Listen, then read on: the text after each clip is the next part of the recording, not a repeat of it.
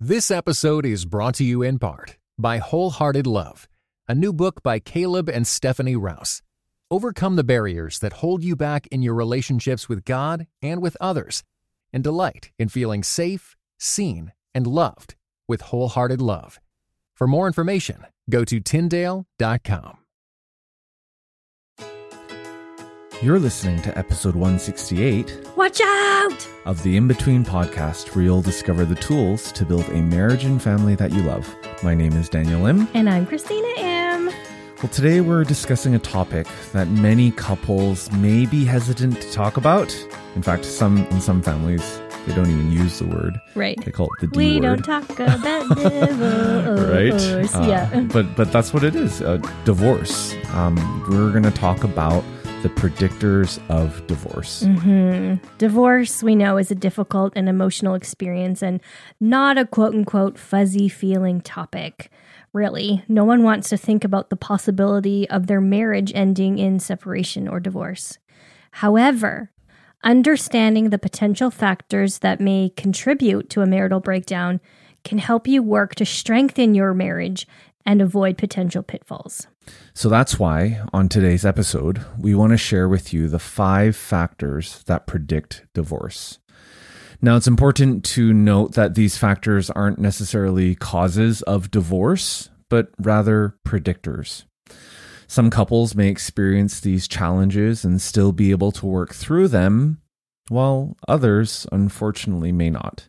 The key, though, is to be aware of the potential challenges and to be proactive in addressing them, which you're already there. I mean, you're already along and, and going that direction because you're listening to this episode about this Exactly. topic. Um, so the key is to be aware and to be proactive in addressing them instead of just trying to avoid this topic in hopes that uh, they'll just somehow disappear. So, in other words, the first step toward improving or enhancing your marriage is to understand what happens when relationships fail, when they break mm-hmm. down. Yeah. This has been well documented by extensive research into couples that were not able to save their marriages. Learning from their failures can prevent your relationship from making the same mistakes or rescue it if you are ready down the path of some of these potential pitfalls. Yeah. So, in the seven principles for making marriage work, Dr. Gottman lists six things that predict divorce. Now, this ability to predict divorce is based in part by his analysis of 130 newlywed couples who were observed at the Love Lab apartment at the University of Washington. Love Lab. Love Lab. Not the Love Shack, No. the Love Lab. so, if you're not familiar with the Love Lab, it was a bed and breakfast type of experience where couples were observed during the daytime. There was no agenda. They were told to bring groceries and just hang out and do whatever they wanted. So, some couples did paperwork, they read books and magazines, watched TV, made dinner together. They they did the normal stuff of everyday life. And while this was a nice little getaway for each couple, there were a few differences from the usual bed and breakfast experience.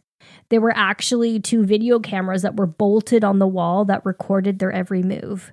There were also observers behind a one way mirror that coded the couple's facial expressions. When they went into the bathroom, Wait, wait, wait. There were video cameras in the bathroom too? no, thankfully Oh, okay. not. you said every move. yeah. Every move I make. Yeah. Yeah. No. Uh, instead of being recorded in the bathroom, they were actually asked to provide urine specimens to record their stress hormones.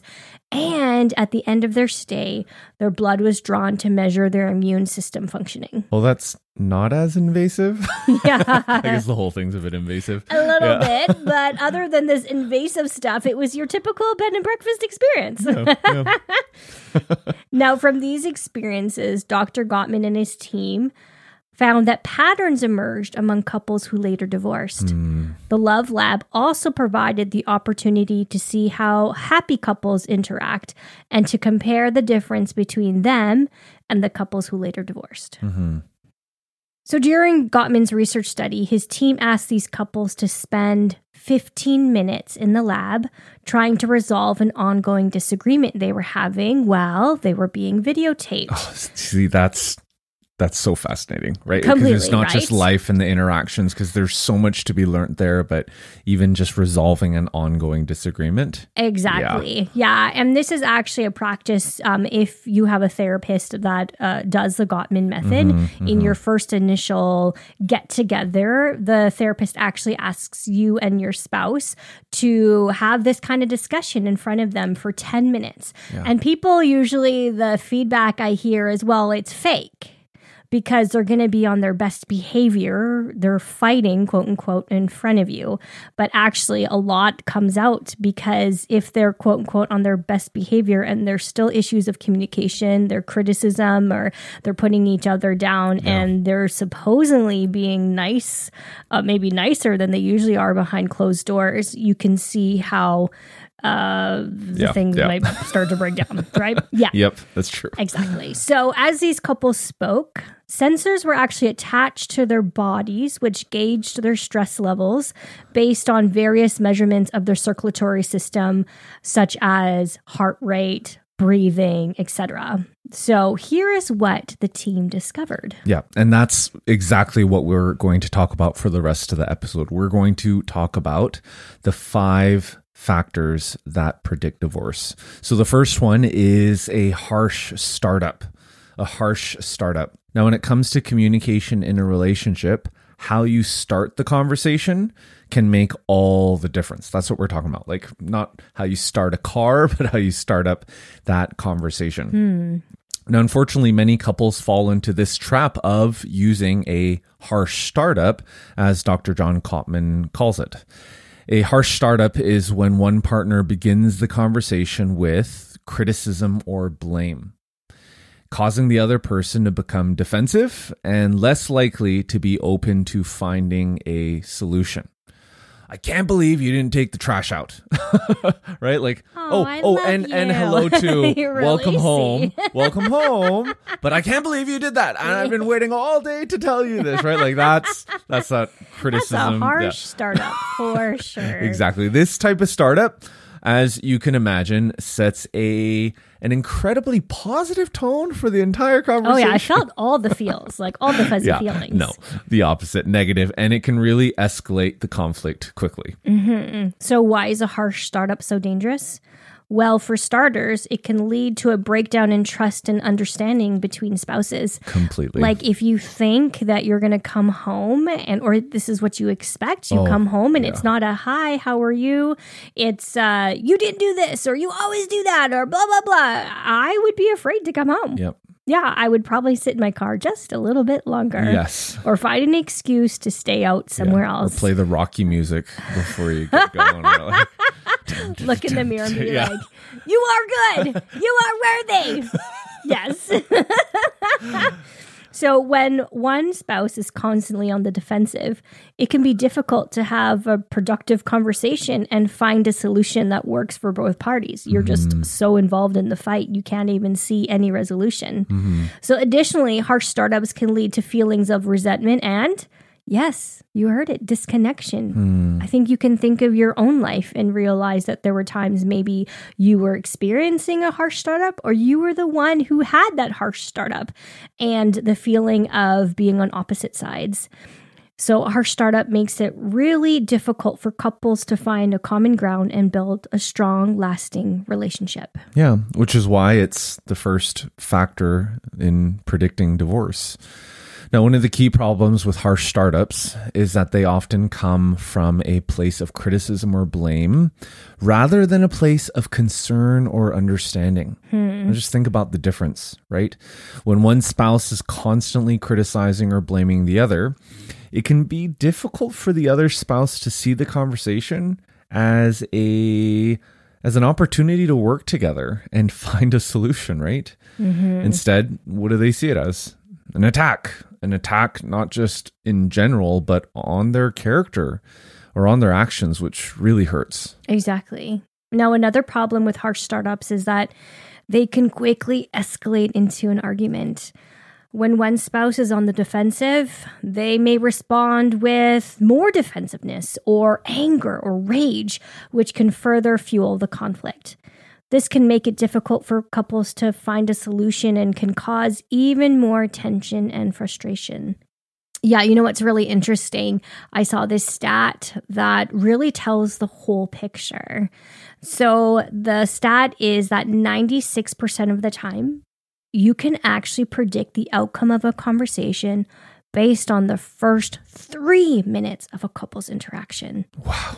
Exactly. So you think, yeah, in Dr. Gottman, as he was uh, observing these couples in 15 minutes. Oh, you didn't even need you see? 15 Yeah. minutes. You only Yeah. needed the first three, right? Wow. Yeah. So if there are continual harsh startups, the relationship is going to erode over time. So, harsh startups, the first factor that predicts divorce. The second one is the four horsemen. Now, certain kinds of negativity, if allowed to run rampant, are so lethal to a relationship that Dr. Gottman calls them the four horsemen of the apocalypse. And we've talked about this in previous episodes, uh, but we want to walk through each of them again.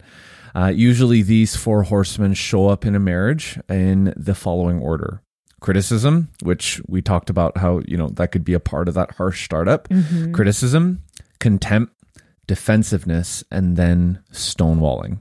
So let's talk about criticism.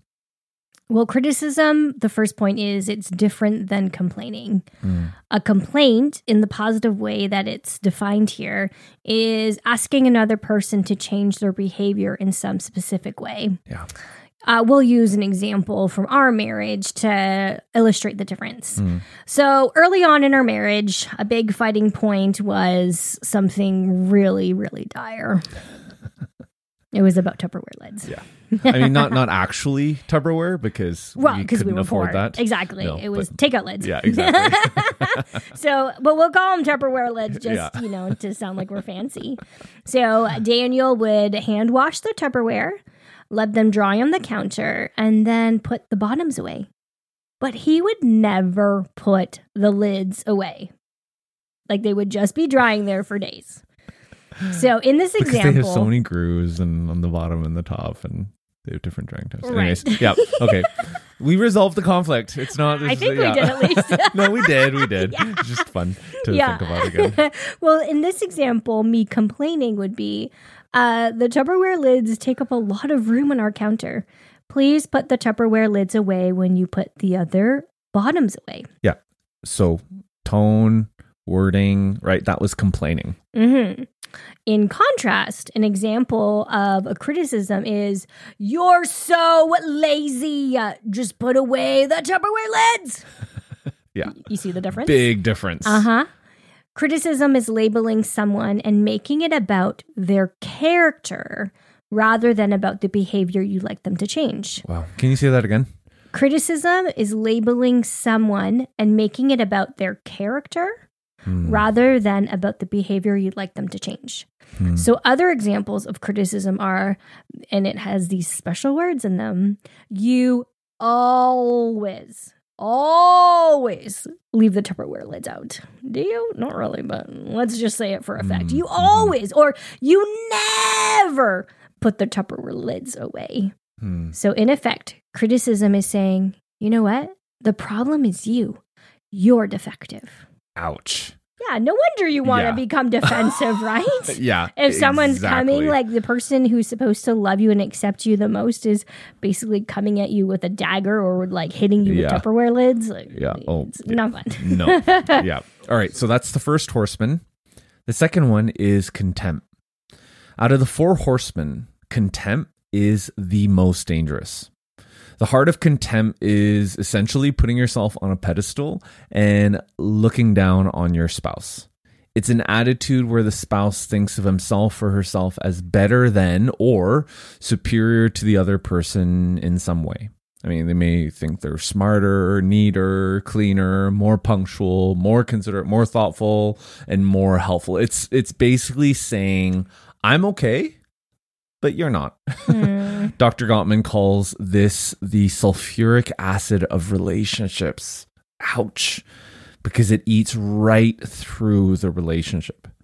It's the most detrimental of the four horsemen and is actually the highest predictor of divorce. Right. Contempt includes any form of putting your spouse down. It might include name calling, swearing, belittling, demeaning, mocking, and even eye rolling. Mm-hmm. It can take the form of sarcasm with a superficial edge of humor, like we're trying to be funny, but with a real sharp cutting edge to it. Mm. Now, when contempt is displayed, it's virtually impossible to engage in a constructive dialogue, and it usually results in even more conflict. Oh, completely. And you know what? It doesn't develop overnight either in a Yeah, relationship. Exactly. When one spouse feels unappreciated and unvalued, guess what builds over time? Frustration. Mhm. And guess how your verbal interactions start to change? they start to change to be filled with more and more of this contempt. It doesn't start this way, but as relationship needs go unmet, it just starts to creep in. Yeah, it's a sneaky one, but once it sets up shop in your home, it's a dangerous one. So Yeah. watch out for that. Mm-hmm. Now, the third horseman is defensiveness. Yeah. I so think we're- what? Yeah. What is that? Well, I think we're all familiar with it because we've either given it or received it, but it's a way to protect yourself and ward off a perceived attack. A defensive response implies "Pfft, the problem isn't me, it it's you. There's a lot of pointing fingers in these ones, hey? Not a Yeah. lot of taking responsibility. So there are two ways to be defensive. The most common is to counterattack. Often this includes a response such as, "Oh yeah, what about you?" We'll use an example from our life to be able to show the difference as well. So, for example, a pet peeve I have is socks on the ground. Ugh. I'm not sure why everyone in my family decides to take off their one sock, just the one, It's and leave them in the middle of the living room or underneath the kitchen table. Like, gross. Why? Yeah. I don't understand. So, well, imagine I asked Daniel to pick up his sock and put it in the laundry hamper. A defensive response would be, What about your mess in the bedroom? "Oh, What? Oh, yeah? You want to play that game? Well, game on. Let me put on my boxing gloves. then, what typically happens is that a defensive response is met with what? Another defensive Yeah, response. exactly. Yeah, such as, piles on. oh, yeah.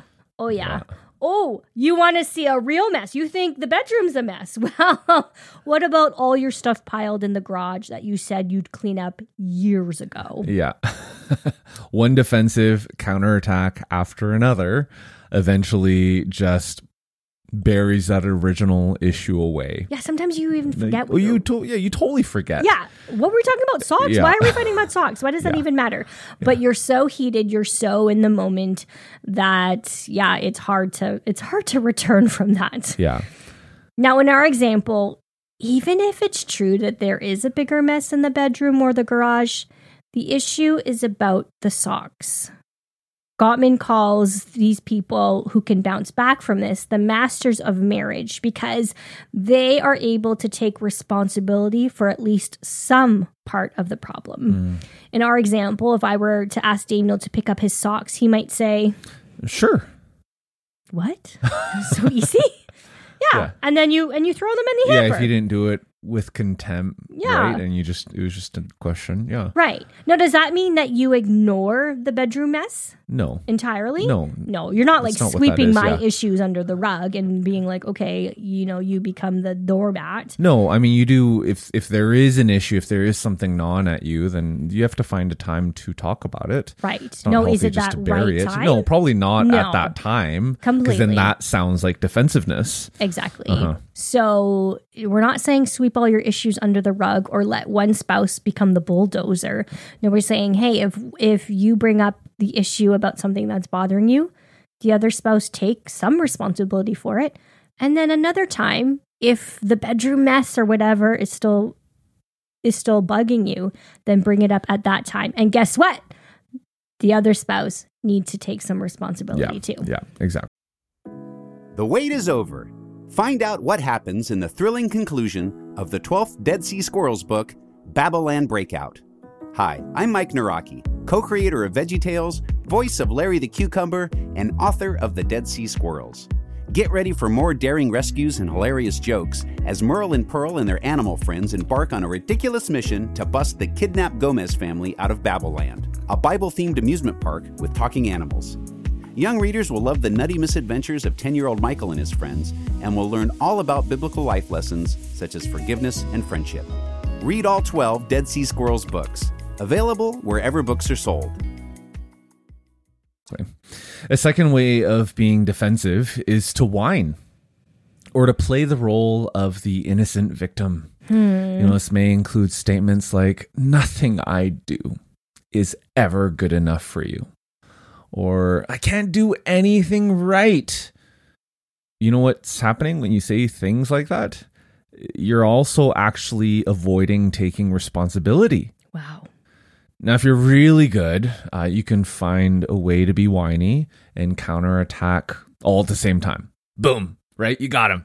uh, but you continue the cycle of conflict. Right. Right. And one issue may be factually correct, right? Like there may actually be a bigger mess in the bedroom than socks lying on the ground. Mm-hmm. But relationally, man, disastrous. Yeah.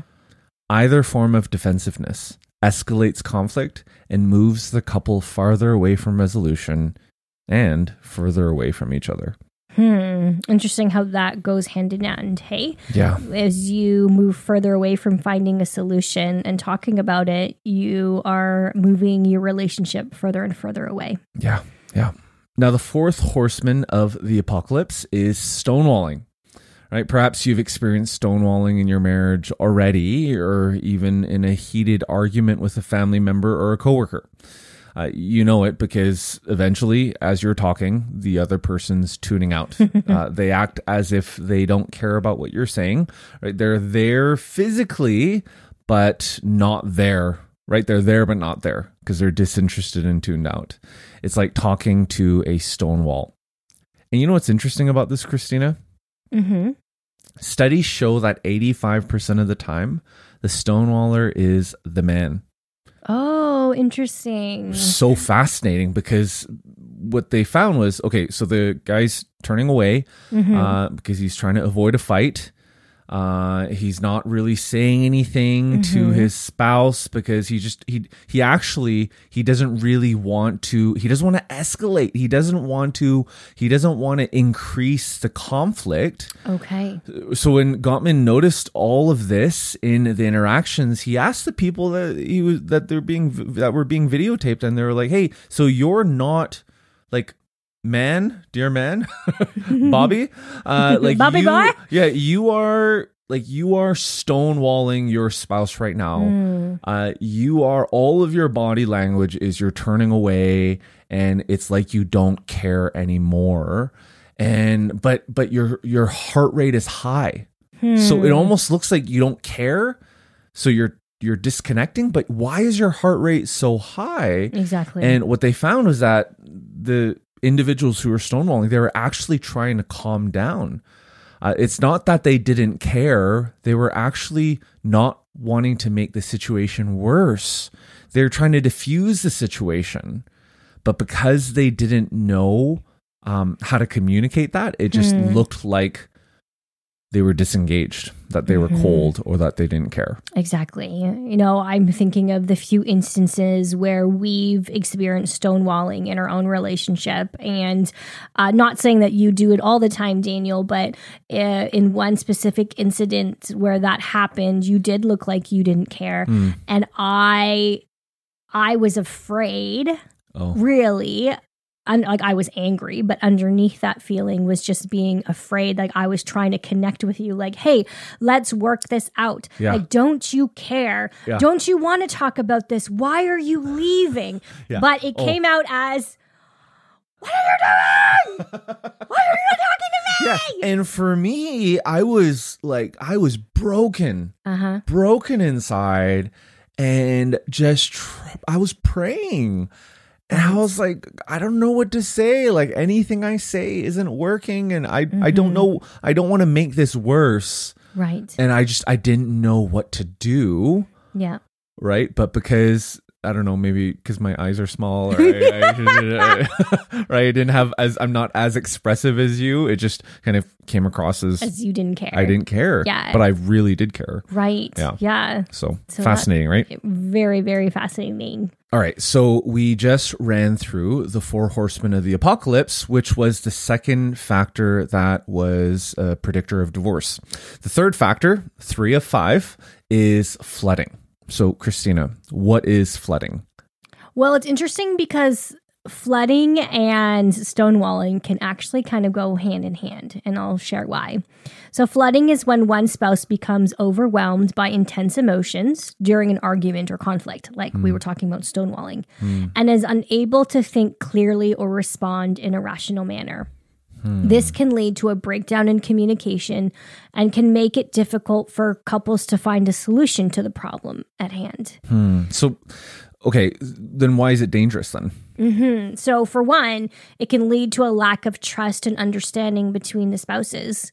When one spouse is unable to think clearly or respond rationally during the argument, it can be difficult for the other spouse to feel heard or Yeah. understood or even seen. Yeah. Like, if I'm so angry or I'm so hurt, why are you not engaging me? Why are you not comforting me? Hmm. Additionally, flooding can lead to feelings of frustration and resentment, making it harder for couples to find that common ground or come to an understanding of each other's perspectives or even just to stay curious. Hmm. Another problem with flooding is that it can quickly escalate into an argument. When one spouse is feeling overwhelmed, they may respond with defensiveness or anger, which, as we talked about already, that can really further add fuel to the fire of conflict. This can make it difficult for couples to find a solution and can cause even more tension and frustration.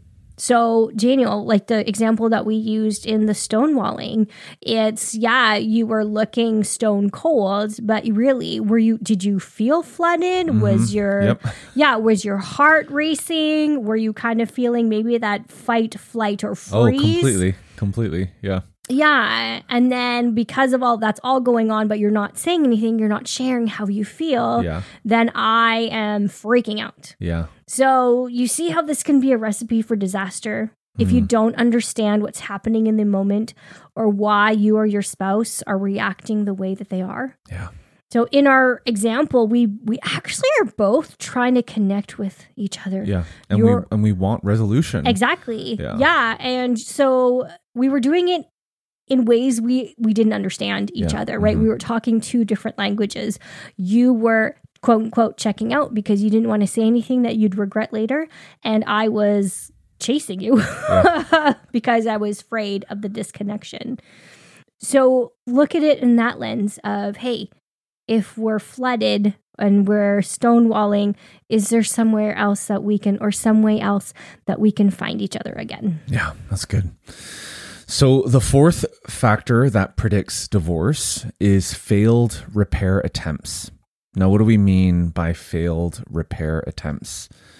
Well, it takes time for the four horsemen and flooding that comes in their wake to overrun a marriage. And yet, divorce can so often be predicted by listening to a single conversation. Hmm. So, how is that possible? Well, here's the answer. By analyzing any disagreement a couple has, you actually get a good sense of the pattern that they tend to follow. Now, a crucial part of that pattern is whether their ret- repair attempts succeed or fail. In fact, uh, you could even hit the pause button, or if you're listening together with your spouse, ask and, and see if you can identify any patterns in the way that you try to repair conflict and repair disagreement. See if you can identify that yourself because there often is a pattern in the way that we do it. Yeah, and maybe it's it's maybe a little bit too difficult or a little bit too um, of a hot topic to be able to see it in your own relationship. Just pick any drama. Honestly, pick yeah, a drama. That's good. Yeah. right Yeah. where you um, and your spouse enjoy watching for us it's like a korean drama Mm-hmm. and look at if a couple has a fight look at those try to see if you can find the four horsemen Yeah. and also see if they how do they repair Yeah.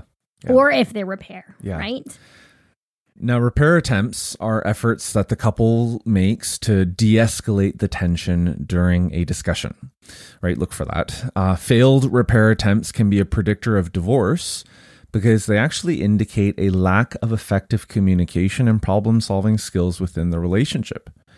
In a healthy relationship, couples should be able to navigate conflicts and disagreements in a constructive and loving manner. Exactly.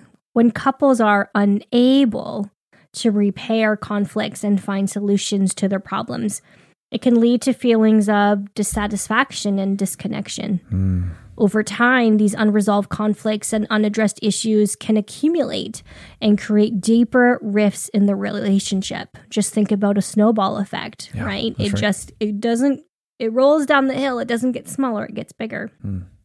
Failed repair attempts can also be a sign of negative patterns in the relationship, such as the four horsemen like we talked about earlier.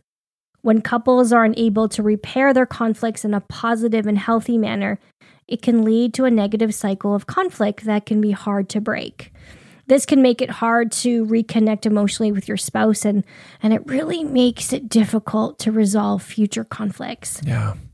Now, interestingly enough, uh, Dr. Gottman found that couples who have troubled marriages tend to use repair attempts more than marriages that are going smoothly. Oh, that's fascinating. Yeah, that so they they're te- really trying. Yeah, they tend to use repair attempts more, right? More so than marriages that are going smoothly. The more, though, that repair attempts fail, um, that's kind of why they keep on trying. so if they keep on trying, then why aren't things going better, right? It's almost Yeah. like you keep on swinging the bat. Like, shouldn't you hit home runs yeah, more often, right? Yeah, right? yeah. Why aren't they working? Well, it's usually because the quality of the couple's underlying friendship, not their romance, not how many dates they go on, Hmm. not fill in that blank, right? Not how much sex they have. Yeah, it's their friendship. The underlying friendship in these marriages are next to nothing. Hmm. It's like that person who keeps stepping on your foot, says sorry, and then keeps stepping on your foot. Sorry. Oh, and then they do it again and again and again. I mean, eventually, sorry doesn't really mean anything because they. It seems like they're intentionally stepping on your foot. Right, right. Right? You need actions and words in a healthy marriage. Completely. And working on your friendship is really something that will continue to help. Now, the last divorce predicting factor is drum roll, please. Bad memories, actually. Hmm. So it's really interesting. You know, we've been talking about uh, using the Gottman method in counseling, and that there's this initial interview uh, that the therapist does with a couple. And they ask them the question the therapist asks them is uh, Tell me the story of how you met, Hmm. the history of the couple's relationship. Now, the reason why isn't just to get all the fuzzy feelings and be like, oh, that's cute. You know, you're cute. You're meat cute, is it? Or cute meat? Well, I don't even remember what it's called. Yeah, meet cute. Meat cute. Yeah. Tell me you're meat cute.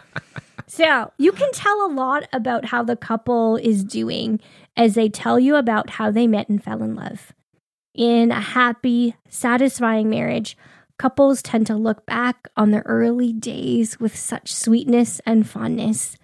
They remember how positive they felt early on, how excited they were to meet, and how much admiration they had for each other when they talk about the tough times they've been through, it's not like happy couples never go through any hard stuff, but they tend to glorify the struggles they've been through, drawing strength from the adversity they weathered together. It's one of those like holding hands and being like, hey, babe, we made it. We did this. Hmm. And if we can do it before, guess what? We can do it again. Yeah. Now contrast those reactions and stories to couples that are unhappy. Mm. When a relationship gets consumed by negativity, it's not only the couple's present and future life together that are at risk, but it's also their past. Huh. Couples who have a negative view of each other often rewrite their past for the worse. They begin to recall their love story through the lens of what was missing or how they hurt each other instead of the happy, sweet memories. or how you were late or how you didn't give me your jacket or Yeah. how the rain ruined my hair like all of this stuff huh Exactly. It's Mhm. distorted, right? They distort the past, they rewrite it, reframe it, and and this sort of perception creeps into all areas of the couple's life, really. For example, in a happy marriage, a loving gesture like the husband buying flowers for his wife would be seen as a sign that the spouse is loving and thoughtful. But in an unhappy marriage, the same action will lead the wife to think, Ugh, what does he want from me now? Oh, fascinating. Yeah, right? I mean, honestly, overall, when a marriage gets to the point where the couple has rewritten their history, Mm-hmm. the relationship is almost bound to fail without the right help. I love how you said without the right help. Yeah. So that there is hope, Mm, but there's going to have to be some serious work that's done. Hey? yeah, that's right. Well, the truth of the matter is that the end of a marriage can be predicted long before the divorce papers are ever written up. Mm, Too often, couples begin to seek help for their marriage after they've already hit a really rough patch many times. Statistics show that couples often reach out to counselors as the last straw, their last hope for the relationship, or after they've been in trouble for many years. mm. The warning signs are almost always there early on, y'all. And if those couples had known what to look for, perhaps they would have reached out for help in a way earlier time. Yeah. Now, the good news in all this bleakness. Yes, please tell us the good news. Tell us. We're talking about five factors. I mean, if you've made it this far, congratulations. all right. Because it's like, oh, why, do I really want to listen to a podcast? exactly. No, not how to get divorced, how not to get divorced. Mm-hmm. uh, so, the good news in all this bleakness is that it's not over until it's over. Yeah. Right. And you know what? Honestly, the older you get, if you're like, I don't know anyone who's gotten divorced, you just just wait. I think because it's probably virtually impossible. yeah, right? That you would not know anyone who's been divorced. yeah, yeah. Mhm. And it just seems to be increasingly the case. And as you get older and as you've been married longer, the the friends that you've had, the couples that you used to do double dates with, Mhm. right? I mean, you're just there's just more and more of those stories, Mhm. right? Where it's over. But it's not over until it's actually over. Right. We are convinced that far more marriages can be saved than currently are. But it's about being aware of these predictors of divorce. Mm-hmm. But it's also investing into the trust, commitment, and friendship, the friendship of your marriage. Mm-hmm. Because it's not just about how you handle your disagreements, but also how you engage with each other when you aren't fighting. Exactly. It's the moment to moment times where you can Yeah. really connect with your spouse. So, podcast family, we want to remind you that if you and your spouse are struggling with any of these predictors of divorce, you're not alone. Mm. But that doesn't also mean that you sweep those factors away. You're Yeah. like, okay, now I know. Well, too bad. No, it's important to take that step and seek help. Yeah. Whether it's through counseling, therapy, or simply having an open and honest conversation with one another, taking steps to address the issues in your relationship can help to strengthen your bond and improve your chances of a healthy and long lasting marriage. Yeah. Your marriage is worth fighting for. And y'all, we're here cheering you on. Yeah. So you can go to imbetween.org slash episode 168 for all the show notes for the link. You can actually text that link to a friend. If you're a friend who's considering divorce or they they you know you're here they're hearing talks about separation and Right. or they're in the middle of that or, or maybe about to get there please send them this episode. imbetween.org slash episode 168 uh, get together with coffee uh, uh, for coffee with them after you send it to them and just be like hey i i listened to it. You listen to it let's just talk. Like i just want to be a listening ear. What's going on? Like do you see any of this? And pray that god would lead you in your conversation together with them. Uh, we pray that this episode and this whole podcast would really help you where you're at and those around you. So thank you for all of you who are actively sharing these episodes. We'll catch you next time